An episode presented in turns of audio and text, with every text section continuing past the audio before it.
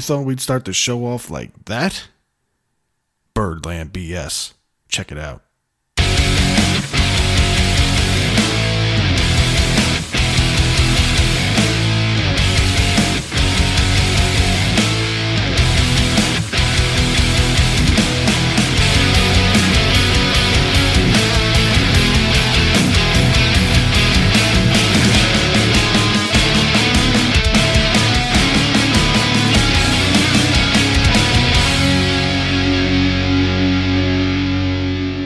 Everybody, welcome to Birdland BS.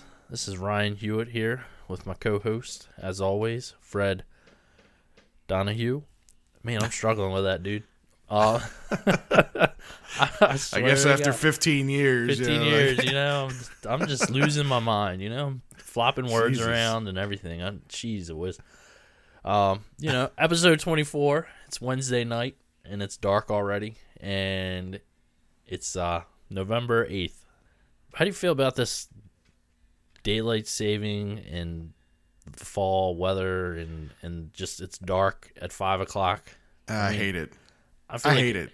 every year I'm surprised by it. Like it, it it's it's something new, and I'm just like, why haven't I gotten used to this yet? It's just the worst time of year. I know. Every year you know it's coming, but you know, it sucks. You you go into work, it's dark. You leave work, it's dark. Yeah, It's like until the weekend, you don't ever see the the you know the daylight. Um, yeah, it's it's. I love this weather. I like because we've got our windows, you know, open for the cool breeze to come through. I love this weather, but uh, could definitely do with uh, some more daylight in the day.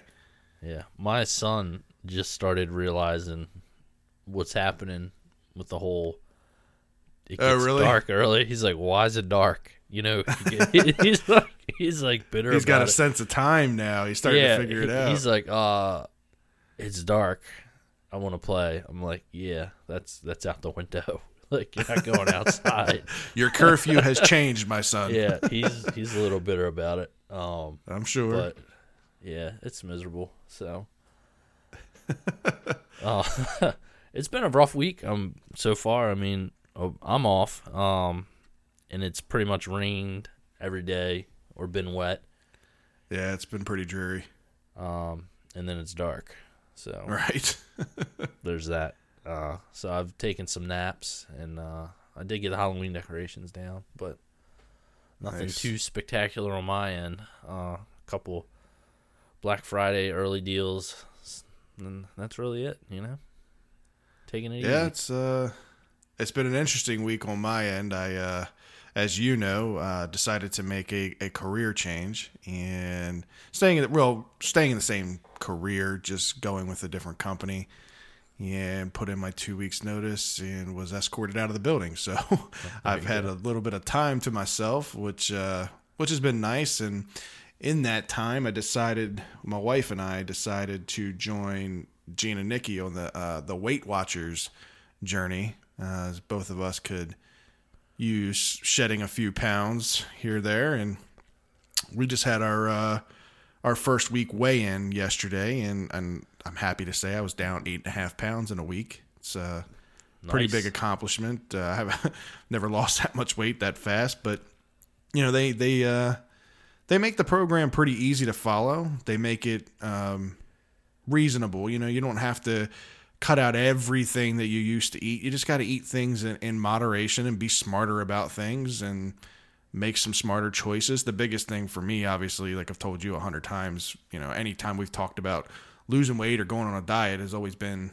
soda and sweet drinks for me. It's Yeah, something I've done my entire life. So that that's probably my biggest vice, and it's just yeah, I love soda, and it's like yeah, don't take don't take away the one thing I really do love. You know, I don't do a lot of drinking, as you know. You know, I don't do any right. any other extracurriculars um outside of that. So I'm always like, you can't take Coke from But what me. I did was I I found I found a couple of diet sodas that I can that I can stand. Like diet root beer doesn't taste much different than regular root beer, so I'm okay with that. Um uh, what's it called? Canada Dry, the ginger ale company, they came out with like a, or they came out, but they have a uh, diet cranberry ginger ale, which is pretty good. Same thing with Sprite. They've got their Sprite Zero cranberry, which is pretty good. So, like, if I want a soda, those are what I go to now to satisfy that craving. But I've been drinking a lot of that Crystal Light type stuff. So it's still, I'm still getting the, the sweetness, but I'm going on the fake sugar side, which they say isn't good for your health either. But you know what? Are you, what are you supposed to do? It's either that or just drink straight water all the time. And I'm not a, a water drinker, as you know. You're you're I'm not trying ready for to that. get. No, that'll be the that'll be the next when we get down closer to our goal weights and stuff like that, and it starts getting harder because the points that they give you start getting smaller and smaller. Those might be some adjustments that I make, but right now, just cutting out all that caffeine and sugar. I've had some headaches from it. I'm not gonna lie, Yeah. it's it's it's tough because it's like a withdrawal on your system, almost like a like a drug withdrawal because you know your body. I for thirty some years, I, that's all I've had is soda and sweet drinks. You know, I, Yes. I know nothing different than that. So my body has had this steady stream of sugar and caffeine being dumped into it, and then all of a sudden, cut turkey, you know, cold turkey, um, none. It's it's been a little bit of an adjustment, but I made it through week one, which they say is the hardest week to make through. Um, halfway through week two now, so just stay. I just gotta stay man. with it and keep going, man. It's it's. Uh, I- I'm looking forward to the weight loss. It's. Uh, Yeah. I already feel better mentally, and I don't feel. I I can't see the weight loss, but I don't feel bloated anymore. I don't feel like that. You know Yeah. that uncomfortableness sometimes when you eat food, you know You're that you get or whatever. Yeah, you're I don't not feel that. shitting after every meal either. You know. No, no, and that's it's it's been great. So Yeah. so far so good with that. So those it's been a it's been a crazy whirlwind week, you know, with the job and that and and everything. But uh, it's been nice having this time off too, as you said, taking naps when I want to take a damn nap and sleeping in as long as I want to sleep in. I know you got a lot more responsibility than I do with the kid and everything, but um, yeah, it's been it's been nice getting this little bit of a break. Yeah, all his babysitters are on vacation this week, and that's mainly why we're off too. So we're pretty much we got them all week. So Right. that's fun. But yeah, Yeah. other than that, other than that, we don't have much. There's not much. I mean, he's in the mix, so it's nothing, nothing too, too crazy. Right. He's just there with us. Did you uh did you do anything for the Ravens game this week? Did you go anywhere? Did you just watch it at home? What'd you do? Um, we watched it at home. Uh, Yeah. I don't. I don't make. I like to put a DiGiorno in the oven and. so, like, I just. I just stay home. I, I I just like I've said before. You go to the games. I'm like I'd rather just watch it on HD TV and and take it in in the comfort of my home. So Yeah. nothing nothing special. And like we said before, I'm I'm all but giving up on the season for those guys. So I'm not I'm not going to go out of my way to do anything special unless Fred invites me over or something. Then that's really it. Yeah, no, I, I did the same. Stayed home with the wife and and watched the game, and um, it, it's it, it's exactly what we said to you know last week. Don't get too excited with this team. You know, we won forty to nothing, but we saw that before with the Raiders when we had that big win, and then they took two steps back. It, it, was same story, different day. Uh, as the Ravens lose to the Titans twenty three to twenty in Tennessee. Um, you and I both predict, you know, a loss, and and unfortunately, we were right. Um, look, there's there's a lot of things that uh, that went wrong in that game, and it starts with Flacco, and I'm not going to put all the blame on Flacco because Flacco made a few really good passes that ended up in big drops by no other than Breshad Perriman. I mean, he must have the worst hands I've ever seen in the NFL for a wide receiver. Uh, he had two big drops in the first half. He he can't high point a ball. The ball that, you know, that Flacco threw to him in the first half uh, was 45, 50 yards down the field. Clearly, when you go back and watch, it should have been a catch. And if all he had to do was extend his arms up in the air and go and actually high point the ball, and he would have had it no problems. Um, but he just doesn't have the ability to do that. He lets the ball come to him and hit him in the chest uh, instead of catching it with his hands, and, and, and it's frustrating to watch. You know, this is again your one of your first round draft picks. That's a wide receiver. That's yet again another bust. Um, and and Flacco, you know, he historically anytime they ask him to throw the ball 50 or more times, he, he's he's been terrible. Um, I went back and looked through the records. Actually, he's three and ten in his career. Anytime he's thrown over 50 passes in a game. Wow. Yeah, it's a pretty pretty eye opening uh, statistic. His sweet point is somewhere between 25 and 35 passes a game. That's when the Ravens have the most success, but that's also when the ground game's working for them. Yeah. And Alex Collins just couldn't get going this week. No, I I was I pulled it up and I got it written down here and uh I didn't realize he threw it that much. And um I didn't realize he threw it that much and then I looked at the run game and I saw um you know, Alex Collins only had the ball. He only had 13 carries. Um, right. And the and the game was closer. It, it wasn't like we got blown out. So I don't know. Like you said, they just couldn't get the run game going. The score was closer than what that game really portrayed.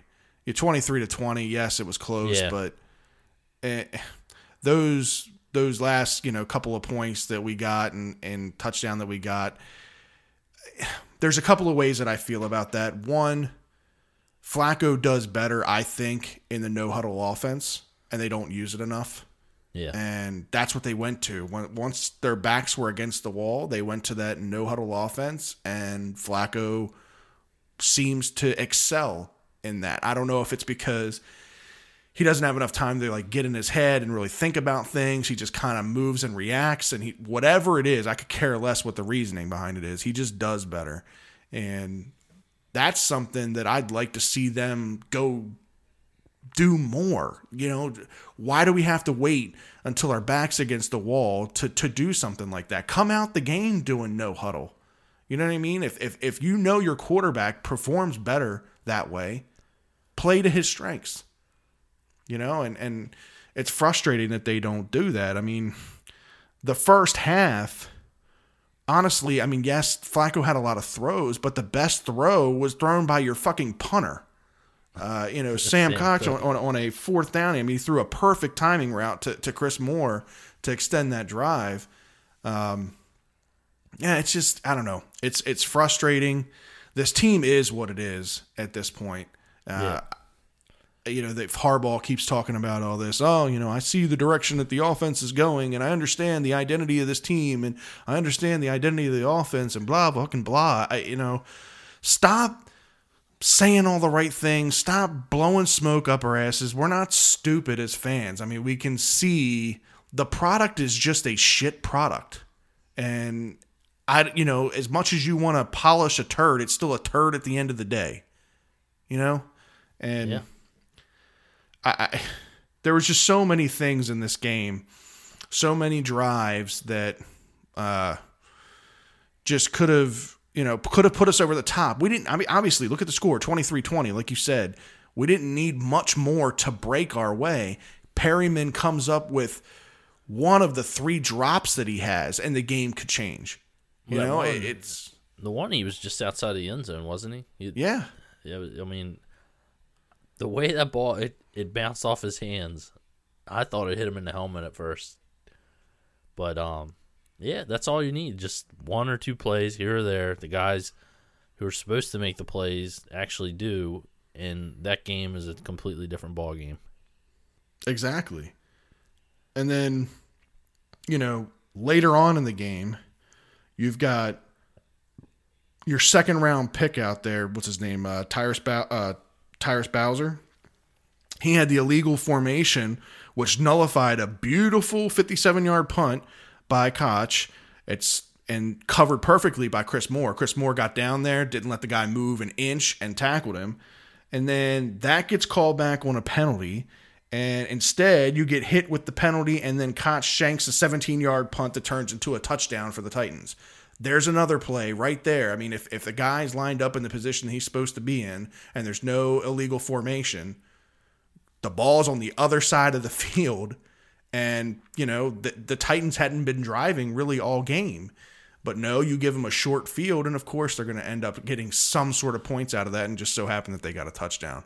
So those are the types of things that unfortunately just aren't falling the Ravens' way. And, and, and I don't think that that's a luck thing. I think that's a preparation thing. I think that's a talent thing, and it's a coaching thing. Um, yeah, it's just it's frustrating. It's really frustrating to watch. Yeah, absolutely. I always, I've always felt that you know we go into these games, and I've always felt like you talk about being prepared and preparation. You know, I feel like the Ravens think some of these games are going to be a cakewalk. That's almost the impression. Like, hey, they went into this game thinking it was going to be an easy game, and then they'd lose. And I'm like, my feeling has been that a lot with this team um, through the last couple years, where it's like, are, did they even think this was going to be a game today? Did they like show up, or did they think, oh, this is this is the Cleveland Browns or whoever it is. It, this is a guaranteed win, and then they get their asses handed to them. So I don't know. Right. It's definitely. I think it's definitely a, It- it- a coaching issue. Um, from from my viewpoint, I don't know. I'm not a professional, but that's just how I, I've always Yeah, I got mean, that feeling eh, that I it's almost like Fred. they play this. Yeah, I know it's it's it's going in and going out on me too. Um, Sorry, folks. Sorry. but it's almost like they they they play this cautious football game uh, when they first come out because the score's nothing to nothing, and let's not do anything too risky that's going to put us in a bad position. So they play this safe football, and they all they do is try to like stay within striking distance, and you know within a possession or two. And then once they get beyond the possession or two if, if you know if a team jumps out on them then they play aggressive football or then they play the you know like i said the no huddle that type of thing. And then that's when you see them start to play well. It's just most of the time it's too little too late. And unless the defense or the special teams does something spectacular on their end you know, then the the offense is just out there playing very cautious football, and that doesn't win you games. You can't play that way. This defense isn't the 2000 defense. I don't care how many people, you know, how much people wanted to hype this team going into the year. It's week 10. We should you should be able to figure out that this defense isn't that kind of a defense anymore. So keep them rested, keep them off the field, extend drives, take chances, and when the chances are there, fucking catch the football. Catch the goddamn foot. I'm gonna go into a rant here, and Ryan, Go, you go can. I'm grinning. you can chime in and and comment. Uh, I I put a poll up this week on Facebook and I think Twitter um, about biggest busts um, that the Ravens have had over over over the years, and there's been an alarming amount of first round busts, and this kind of goes back to the conversation that we had a couple of weeks ago about Ozzie Newsome and Eric DeCosta and the front office. There's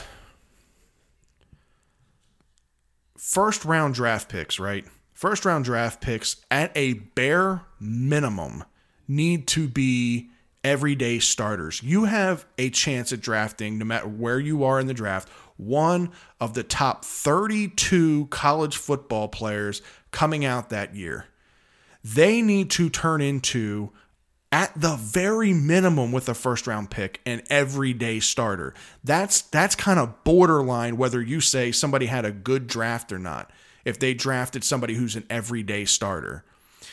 First round draft picks are where you find your pro bowlers, where you find your rookies of the year and your defensive players of the year and your your you know sometimes in the top tiers of the draft you find your hall of famers if you're you know if you're that lucky to be up there and you're that good at doing what you do.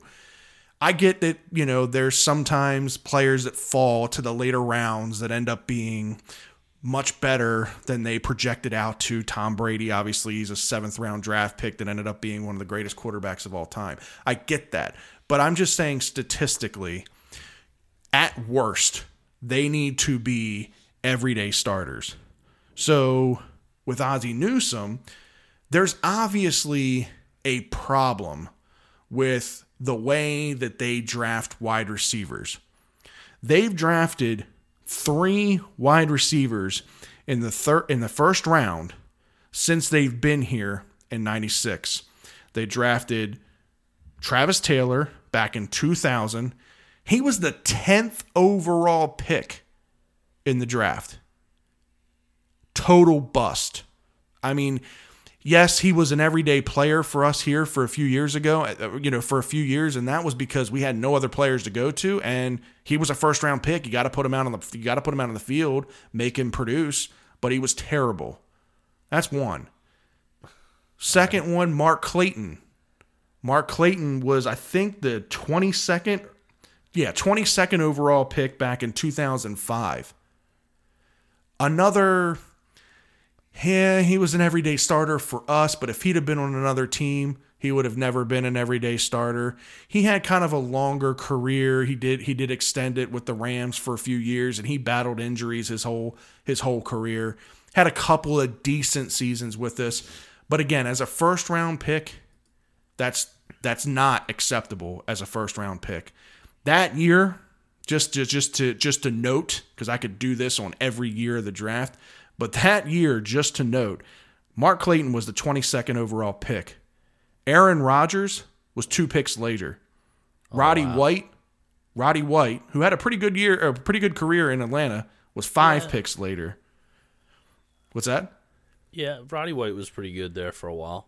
Yeah, and then Logan Mankins, uh, perennial Pro Bowler guard, who who's still playing in the league for for you know was with the Patriots. There's there's just so many. You can do that with a lot of drafts. You could do that with a lot of teams, but that that's that's number 2 You're and then number three.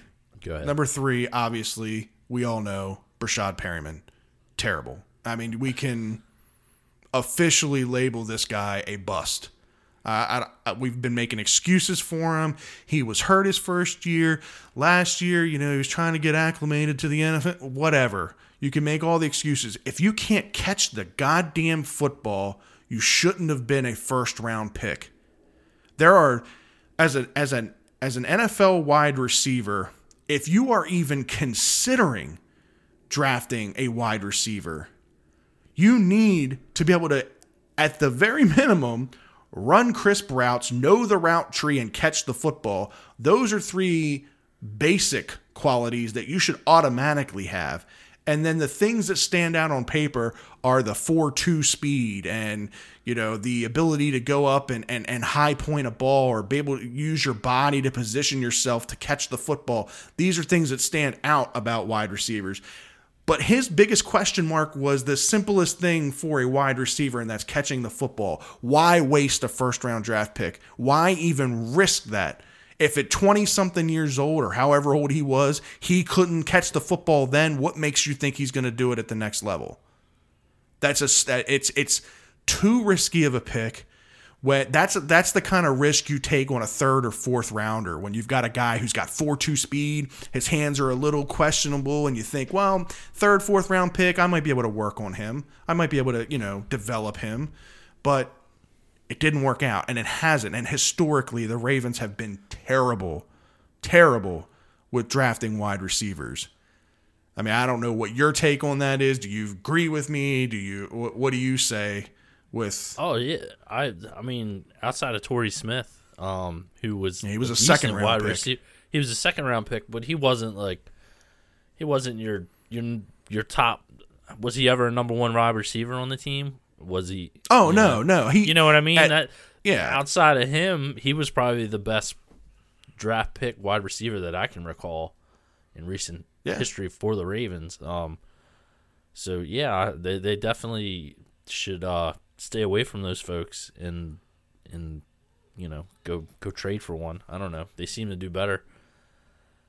Taking that ma- method with uh, Steve Smith, or you know, you get an older veteran in here, and they seem to do pretty well. Um, but they've never, I've never seen a wide receiver.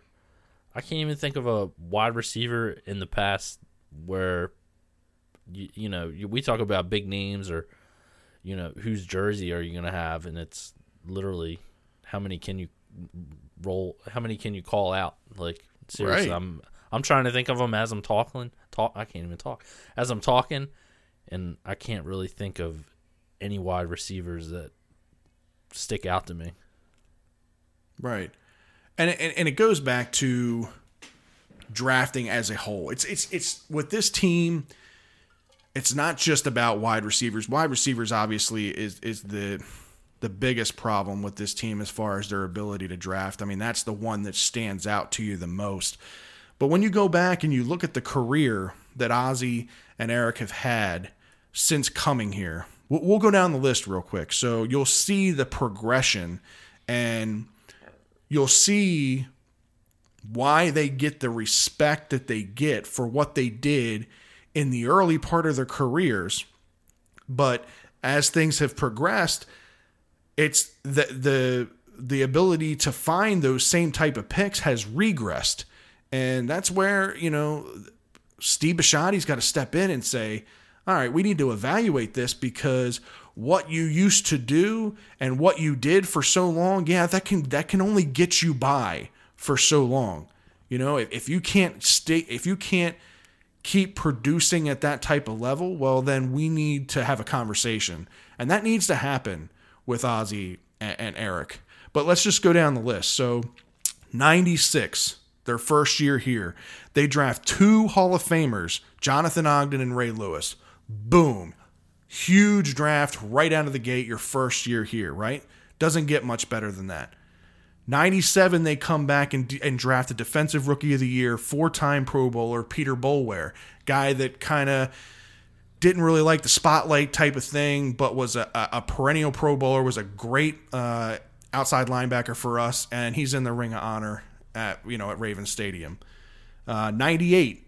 This is one of those questionable draft picks, but it's enough to get you by. Was Duane Starks? He wasn't anything special, never made the Pro Bowl or anything, but he was an everyday starter. Played here for you know quite a few years. Uh, helped us to the you know the Super Bowl that year. So that's one of those borderline picks. Like okay, first round. That's really the production that you expect from a second round pick.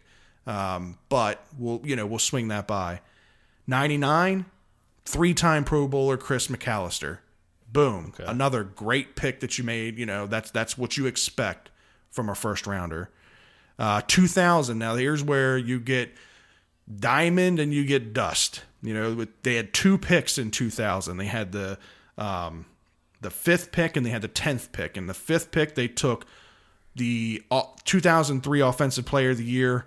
He was a Pro Bowler. He had 2,000 yard rushing in a season. Jamal Lewis with the fifth pick, and then you end up fucking up with Travis Taylor in the 10th pick. but you know what? Ozzie is Ozzie. We give him that one get out of jail free card. He missed on Travis Taylor. Okay, this is still early in his career, and he's done such a good job. We're okay with that. 2001, they get two time Pro Bowler Todd Heap, probably one of the best, or is definitely, and I don't want to say probably, definitely the best Ravens tight end in history. Uh, he, another Ring of Honor guy. Good draft pick. Yeah. Um, nothing but great things to say about that guy. 2002, uh, 2004 Defensive Player of the Year, eight time Pro Bowler, future Hall of Famer Ed Reed. Can't, you know that's a that's a huge pick there, and that was a later uh, later in the first round pick, so that was kind of a steal Yeah, uh, to get him. Yeah. Uh, so that was huge. So here you are, what six, seven years into the league, and this is this is where Ozzie has built the majority of his reputation. Now he's this mastermind, and everybody's after him, and everybody wants our coaching staff and our front office staff, and this is this is where he's building everything. Uh, 2003, you get Rookie of the Year, Defensive Player of the Year, six time Pro Bowler Terrell Suggs with the 10th overall pick. That guy, in my book, will be a Hall of Famer when it's all said and done. Maybe not first ballot, but down the road he will be a Hall of Famer. Um, so you, so you're you're you know doing well there. But then in that same draft, you draft with the 19th overall pick Kyle Boller, probably the most detrimental uh, bust to our team as far as what it meant for so many years. Because you know, with a first round quarterback, you really got to commit to them for a couple of years to see how they develop, to see if things change before you give up on them. But to miss and to go into a draft, this guy Kyle Boller completed less than 60% of his passes in college. The big thing about him was they fell in love with his arm. He had the, you know, the ability to throw a deep ball. But you knew going into it that this guy had a low completion percentage in college. What makes you think that that's going to transition to the NFL and be different in the NFL? That you know somehow he's going to wake up and learn an NFL offense and be able to complete at a higher ratio. Never happened for Kyle Boller, to say the least. 2004, no draft pick. 2005, two busts in a row. Mark Clayton. Now, some people might say, well, he wasn't a total bust. He played. Yeah, but again, his production was more of a second or third round type player, not a first round player.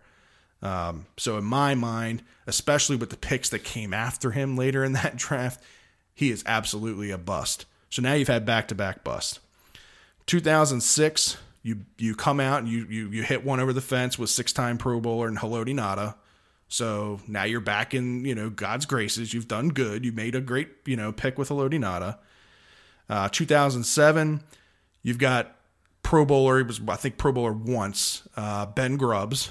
He's another guy that came in was a great you know everyday starter and all that stuff. We just couldn't financially afford to keep him around for too long, but uh, was a good draft pick. Just you know, sad to see him go so early in his career. Just couldn't afford him. Um, but then here is where the ship starts to veer, and this is where things start to go off of reputation versus what he's currently done. So 2008 you draft Joe Flacco, which I'm not going to say is a bust at all. He's a Super Bowl MVP. It was the rookie of the year.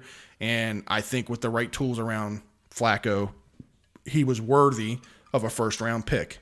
You know, there's a lot of people that didn't have a first round grade on Flacco, but the Ravens saw something in him and, and, and he's done okay. So we'll give him a pass on, on Joe Flacco.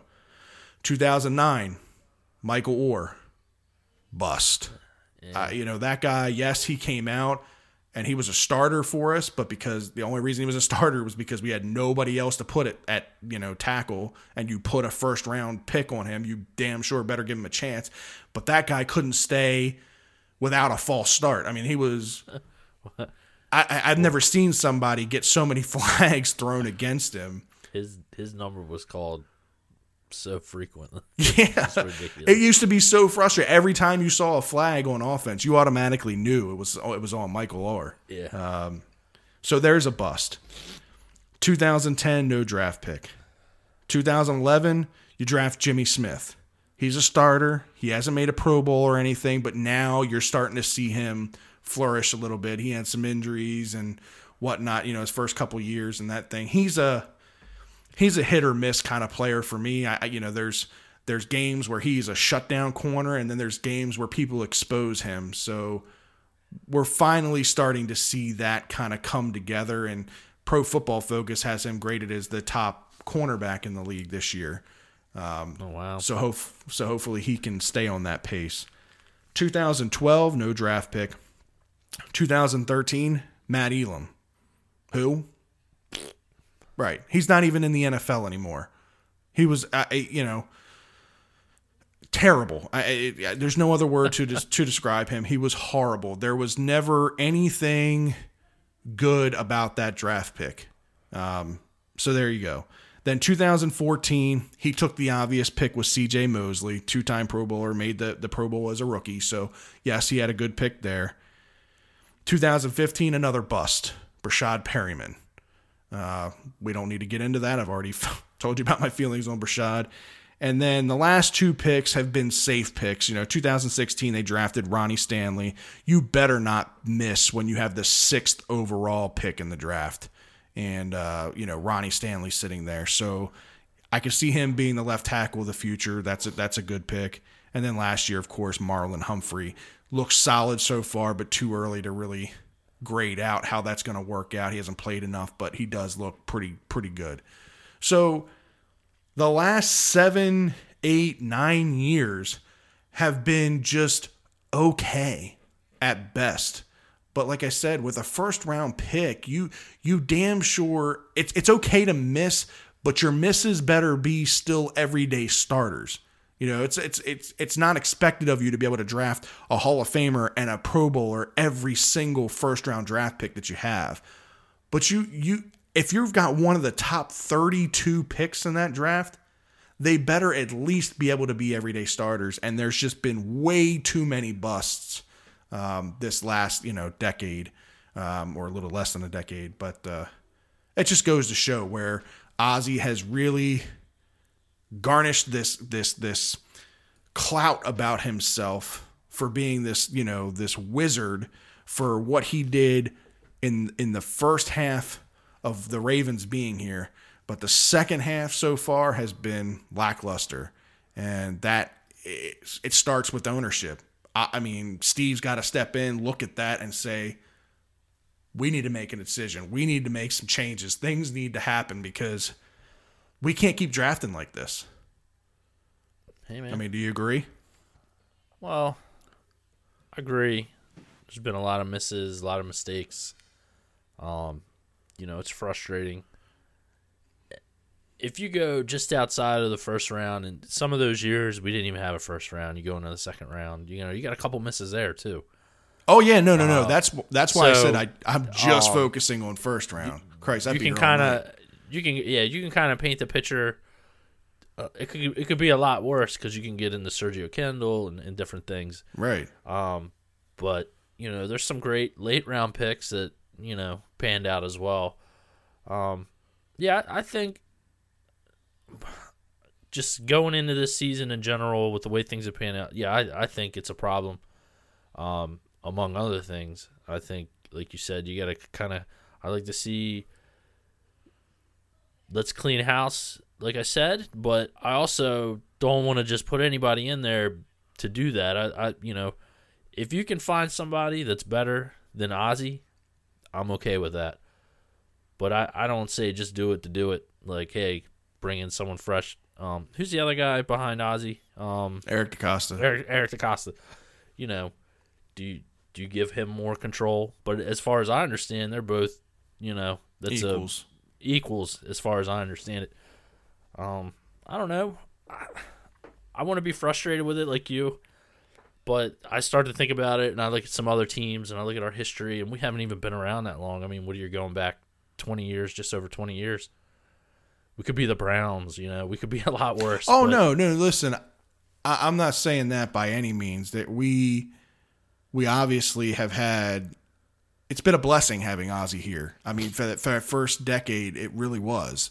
And yeah, I'm not saying completely throw in the towel on this guy, but do your homework. I don't know enough about what goes on behind the scenes to say that all this is on Ozzie or all this is on Eric. I don't know how much Eric has. It, like you said, are, are they equals? You know, who's making the final Yeah. decisions? That type of thing. Is Ozzie trumping Eric a lot? Because if that's the case, if Ozzie's trumping Eric's picks a lot, well then maybe it is time to let Ozzie go and promote Eric and and, and give him the reins because you've obviously paid him the same thing that any other GM would make to keep him from going to other teams. He's had offers uh, countless times from other teams to be able to go over to them, and he's decided to stay here because the Ravens matched their offers, and he is the heir apparent to Ozzie Newsome. That's kind of the you know the underlying uh, you know decision that they made is that he's the heir apparent. But well, when's that happen? When's enough enough with Ozzie? And maybe maybe that's That's- that's- you see at at the end of the season because it's going the way it is. But Right. I don't know, Fred. I mean, lot, you'd have to go back. Show me a team that's done better on draft picks. Okay. Um, it, I don't know that you could, uh, it- or maybe it's really easy. I have no clue. I'm, I'm gonna have to really now that we're doing this podcast. I'm really gonna have to pay attention to draft day and and and see what's what actually goes down or what's said because a lot of times they look at some of these teams passed and pulled up. I you know there's a there's certain positions I think we've done like you talked about wide receiver we've just been horrible at.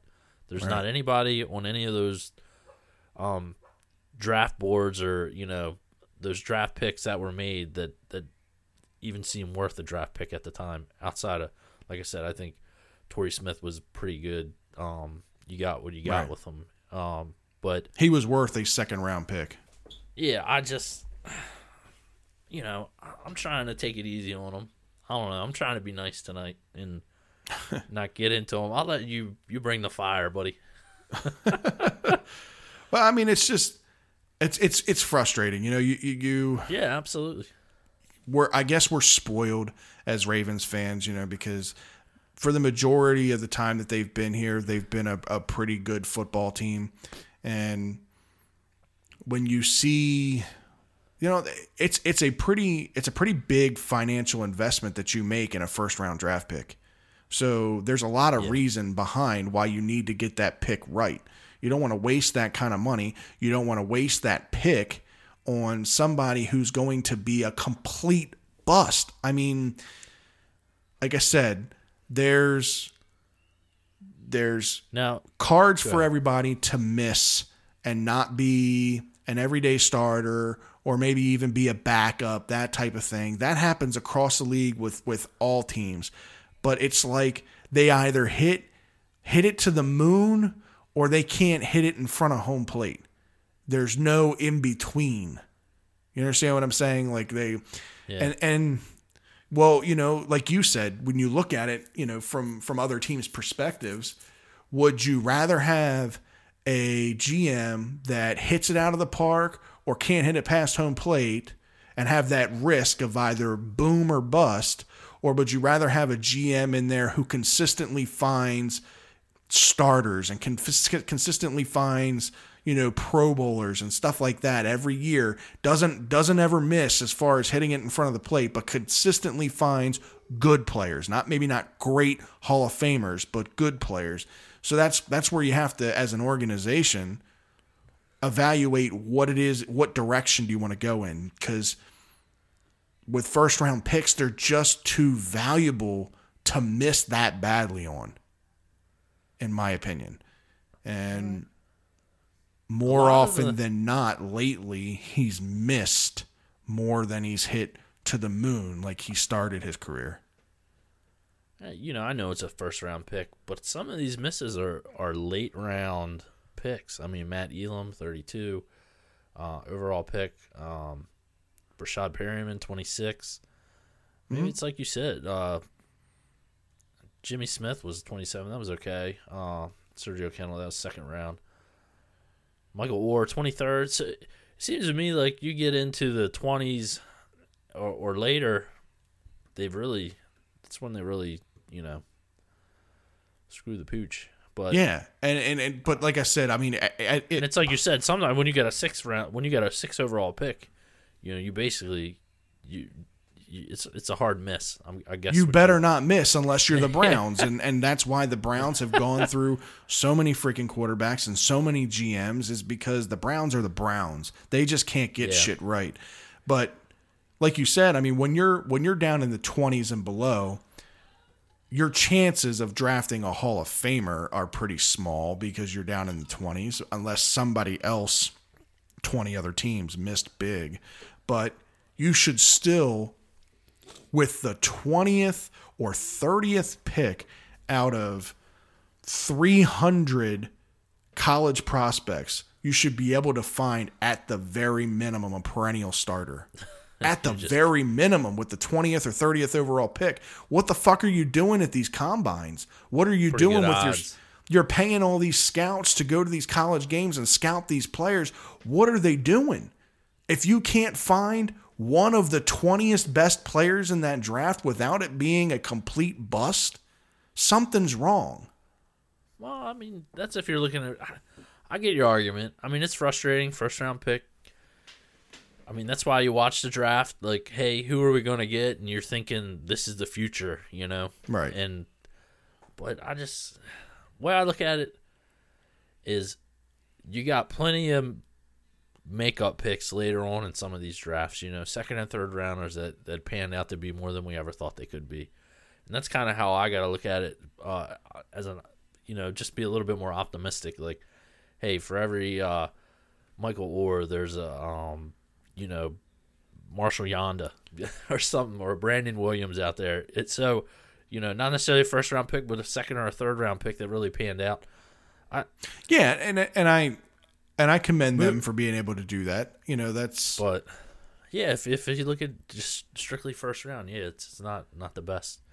No. I mean, we haven't drafted a lot of quarterbacks, thank God, because like you talk about the Browns or some of these other teams that that constantly need that position. Um, you know, just be thankful for that. Like, because those seem to. Be, you talk about a first round pick needing to pan out. You know, you got these teams that trade up and they go after these first or second um overall picks and they're bust. Right. So well. Just could be a think though, worse. three three years before we drafted Flacco, we could have had Aaron Rodgers and we picked Mark Clayton. Just remember that. Yeah, that's that's not not a good trade off no. for us. But uh, Anyway, you good on that, man? You feel better? I feel better now that I got that out. That's uh that's something that's just So, been oh- bothering me and overall, you put put your poll out on Facebook. What in your mind? What is your your biggest bust for the Ravens? Well, see that the reason for that uh, that poll wasn't about really finding out who people think is the biggest bust.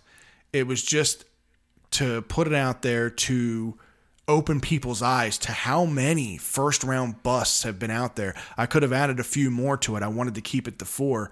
So, you know, people were voting on Boller or voting on I think Boller, like one of the guys said in there, I, and I agreed with him, is is is the most detrimental to the team because it's a quarterback. And anytime you draft a quarterback with that high of a pick, I want to say he was 19th overall that year. That's you're drafting that guy to be your franchise quarterback.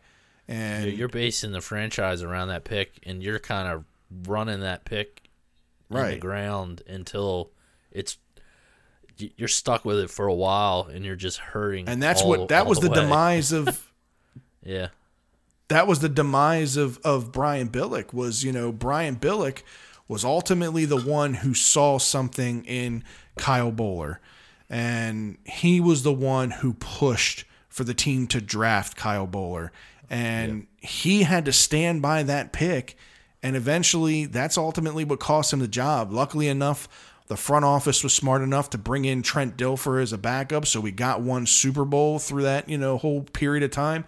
But th- just think, I mean, if we'd have had a little bit better of a quarterback through those dominant years of what that defense was, how many more Super Bowls we would have won? You know, because so many years we were in contention, but we just didn't have that that quarterback or that the offense, that could get yeah. us over the top. And you and know, they didn't like bring Dilfer back, and it was just like, what the hell? I don't know. right, right, exactly. It just it didn't make Till any this sense. day, you're like, why didn't you bring that guy back? Because he was able to do just enough, and it's like, all right, Yeah. whatever. with that But, uh, defense, that's all you needed. But but that's what I mean. So with the with the, I think if to answer your question, I think Kyle Boller would be the biggest bust, and that's because of the financial investment you make into a first round quarterback, because quarterbacks get the most money, and then, like you said.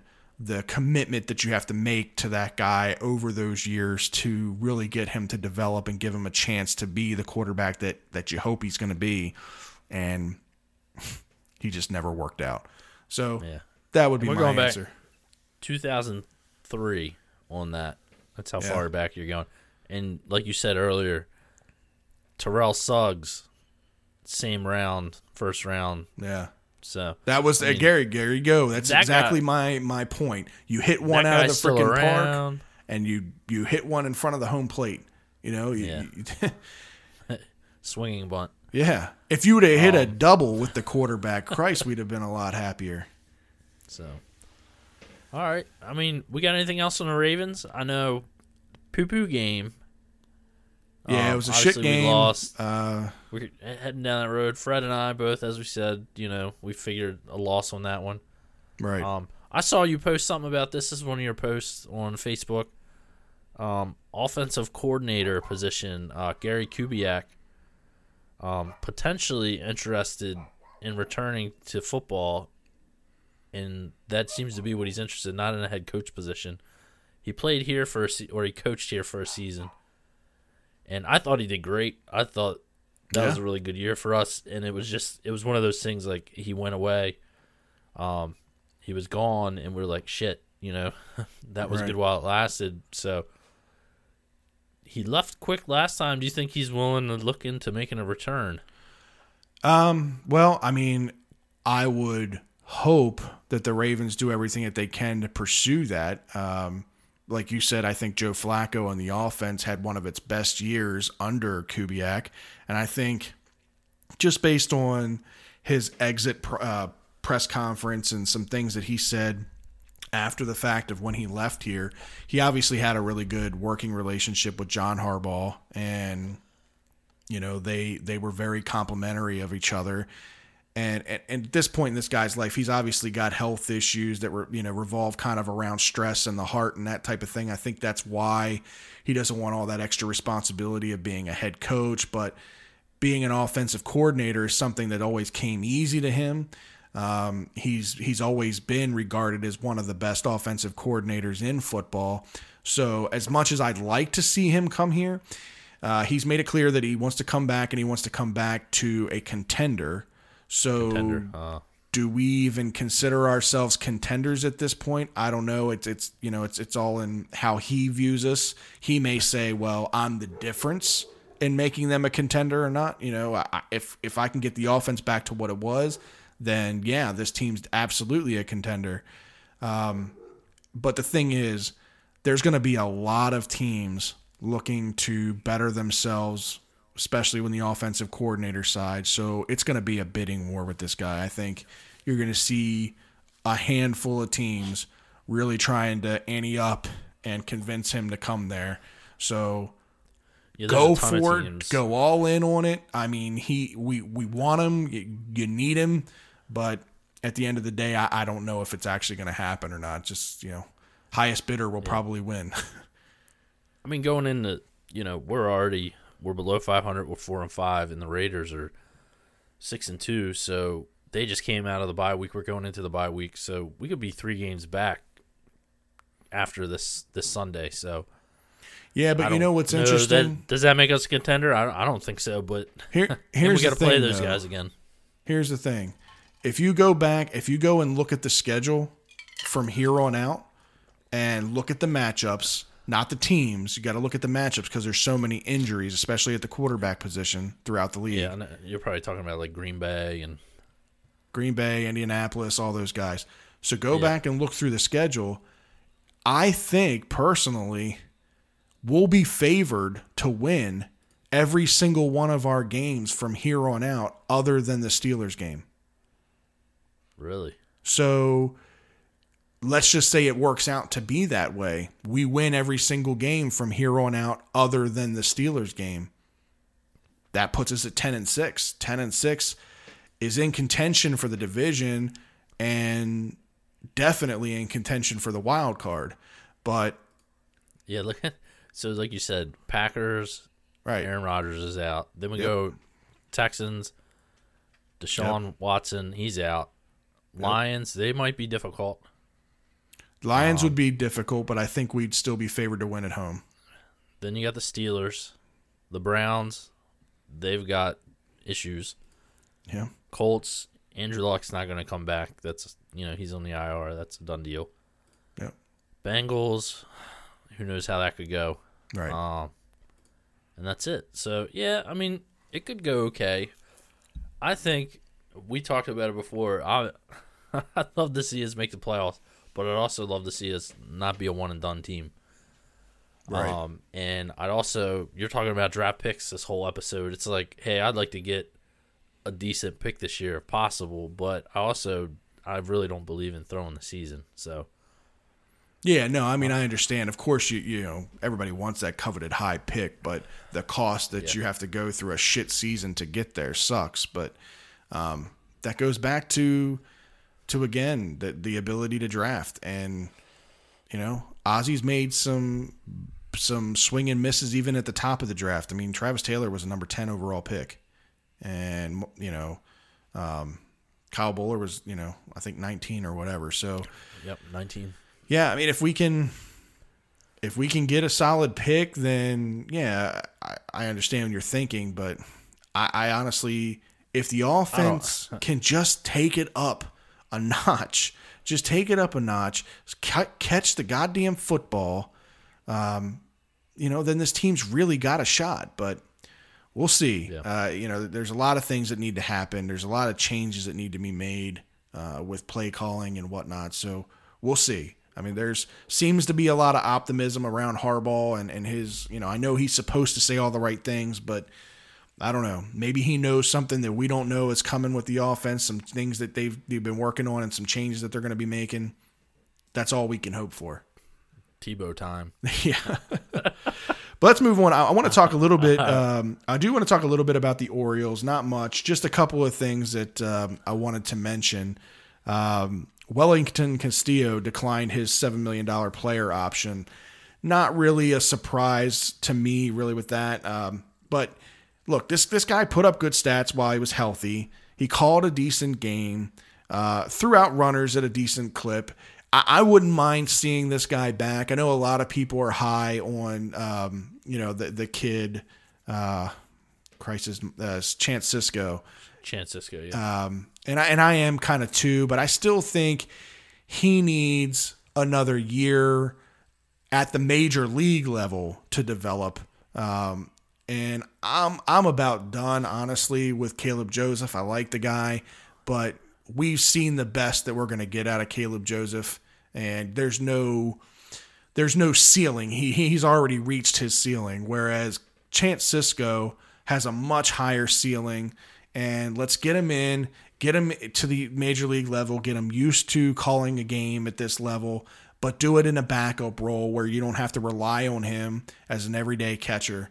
Uh, and and bring back Wellington Castillo for a for a two year contract or you know a three year deal or something like that. See if you can work that out because offensively he was definitely an upgrade from Matt Wieters.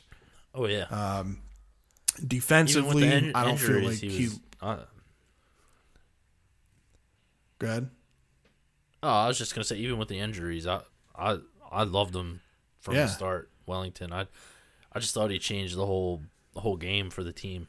But go ahead. I don't have anything in depth. No, I was just about saying, like I I just didn't really see much of a drop off, both offensively or defensively. Really, um, you know, Matt Wieters wasn't what he once was the last two years he was here defensively.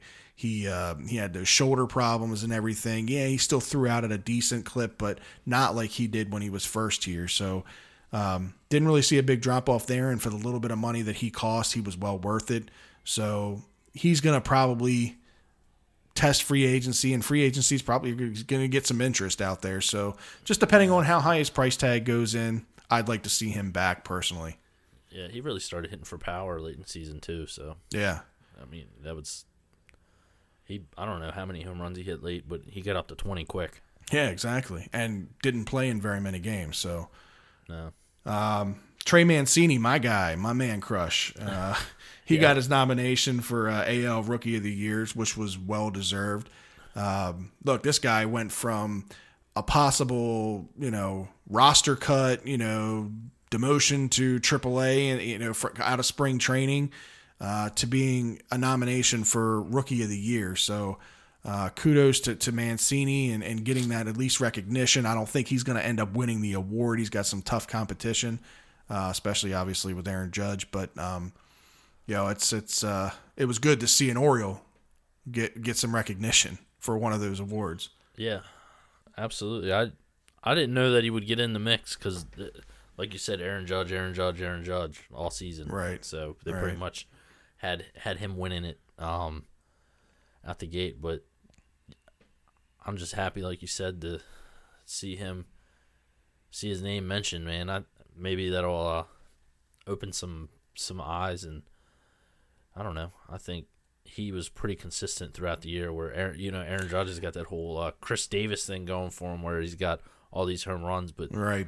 how many how many Boom strikeouts did he have? Like he's like breaking records in postseason for strikeouts. So um, we'll see. Right. I don't think postseason gets into the mix with the votes, but No. I don't know. How, But I, I agree with you. I think him and uh, talking about Mancini, Mancini and uh, Schoop were the two most consistent players on this team um, throughout this year. I mean, there really wasn't too many lulls with those guys. Like you know, they might have a two or three game slide where they struggle, but then they bounce right back. No long skids at all. So, um, yeah, I'm excited for him and his future here. And I'm excited for some of the other young guys to come up. You know, we saw at the end of the year Austin Hays. I think he's going to, you know, play a big contribution in the future and be interesting to see in the offseason what uh, what kind of conversations uh, Buck and Duquette have with Adam Jones about possibly moving uh, to a corner slot. You know, he's still got a great arm.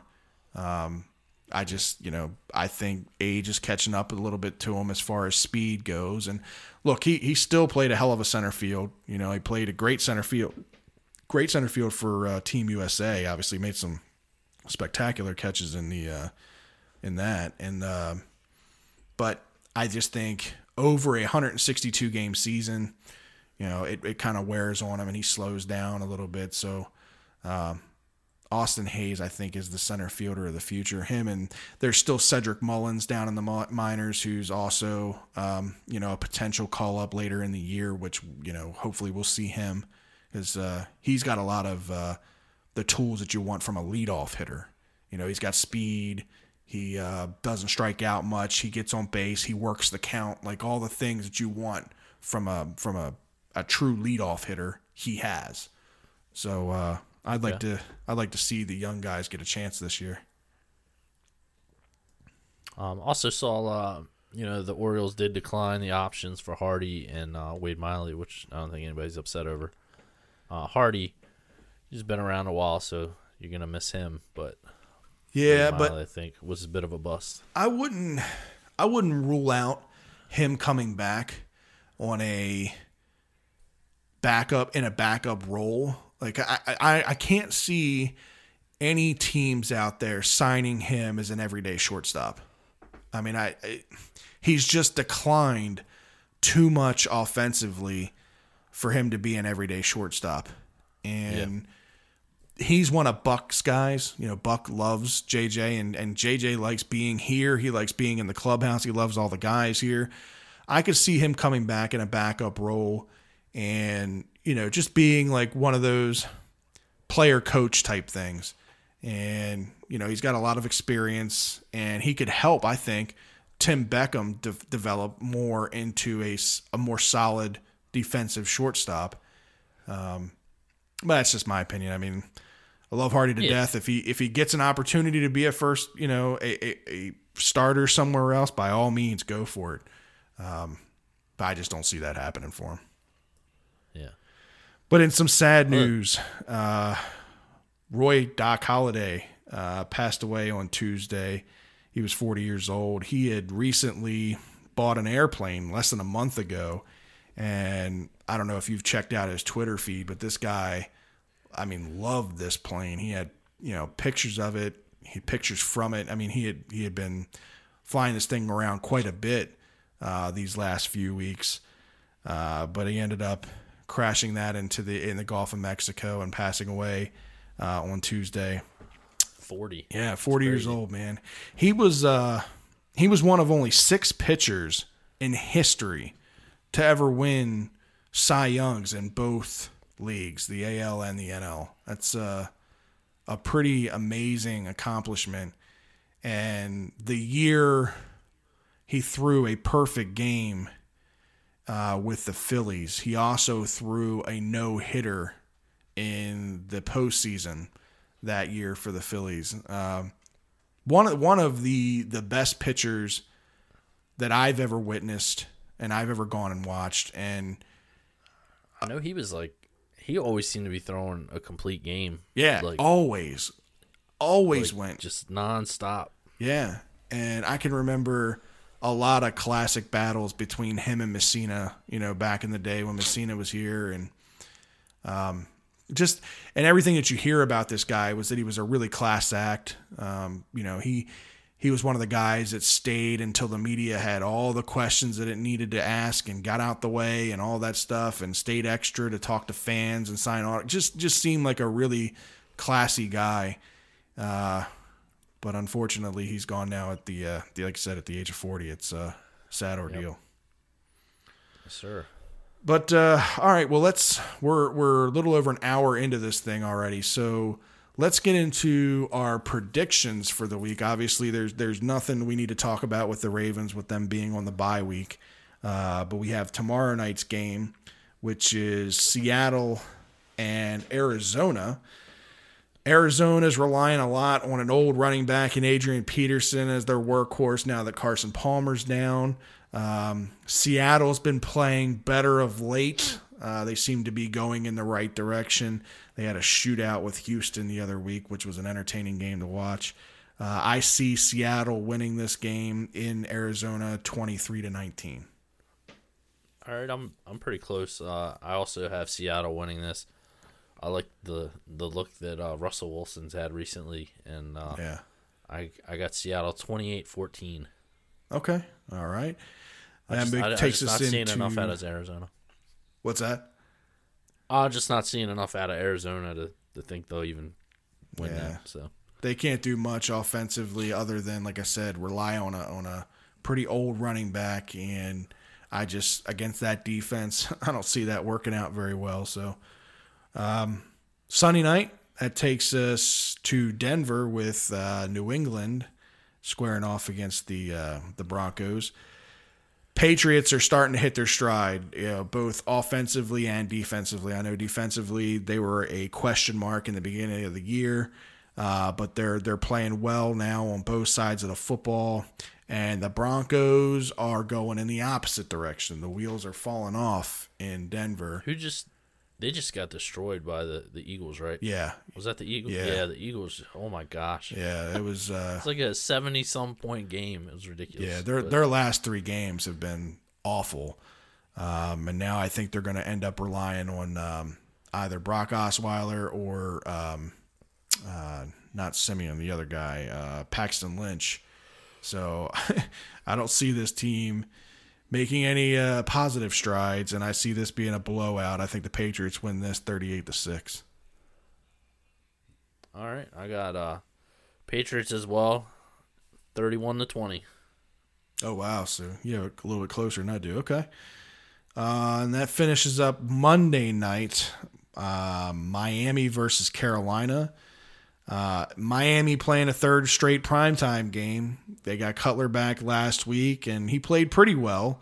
Um, another kind of you know when his back was against the wall, started putting up some stats, but. Uh, you know that he doesn't turn over the football very much. You know, he's a, he's a pretty accurate passer, or at least he has been in these past couple of games. But you know, without a without a running game now that they got rid of Jay Ajayi, um, I think they're going to struggle against the Panthers, and uh, I see the Panthers winning this 27-19. All right, I got uh also I have Carolina winning this one. Um pretty close game though. Um Kelvin Benjamin's gone. Uh Cam Newton seems to be relying a lot on uh his own run game. Um it's got a ridiculous amount of yards for QB. Um so Miami has a what I think is they got a decent defense against the run. So I got a 21-18 win for Carolina. Okay. I don't Alright, know. We'll enough. see. We'll see how it goes. I think it'll be a tight game. All right, and I guess that leaves us with uh, the infamous two minute warning, uh, which I will partake in this week. Ryan, do you have a uh, timer available so we can keep me in check Sure. here because I've got a lot of things I'm going to go through. So let me roll on well- this one. I don't have uh, time All to right. breathe on this. So Two whenever I, whenever you're ready. I'm ready. Three, two, one. All right, so this week the Vikings activated Teddy Bridgewater to the 53 man roster and will make him available as Case Keenum's backup. They also placed Sam Bradford on injured reserve on his 30th birthday, nonetheless. Uh, Bradford and Bridgewater's contracts are up at the end of the year, so it'll be interesting to see what kind of decision the Vikings make moving forward with them. Uh, Josh Gordon being reinstated by the NFL and heading back to the Browns. Gordon admitted in an interview to being either high or having alcohol in his system for every NFL game he's played. It's unbelievable how productive he was as a player in that state, but I can only imagine how well he might play sober.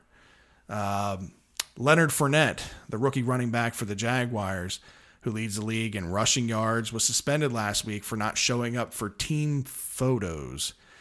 I could understand suspending for a quarter or maybe a half, but an entire game, I I think there's more to the story than the just the team photos that we don't know about. We'll see if there's any updates there.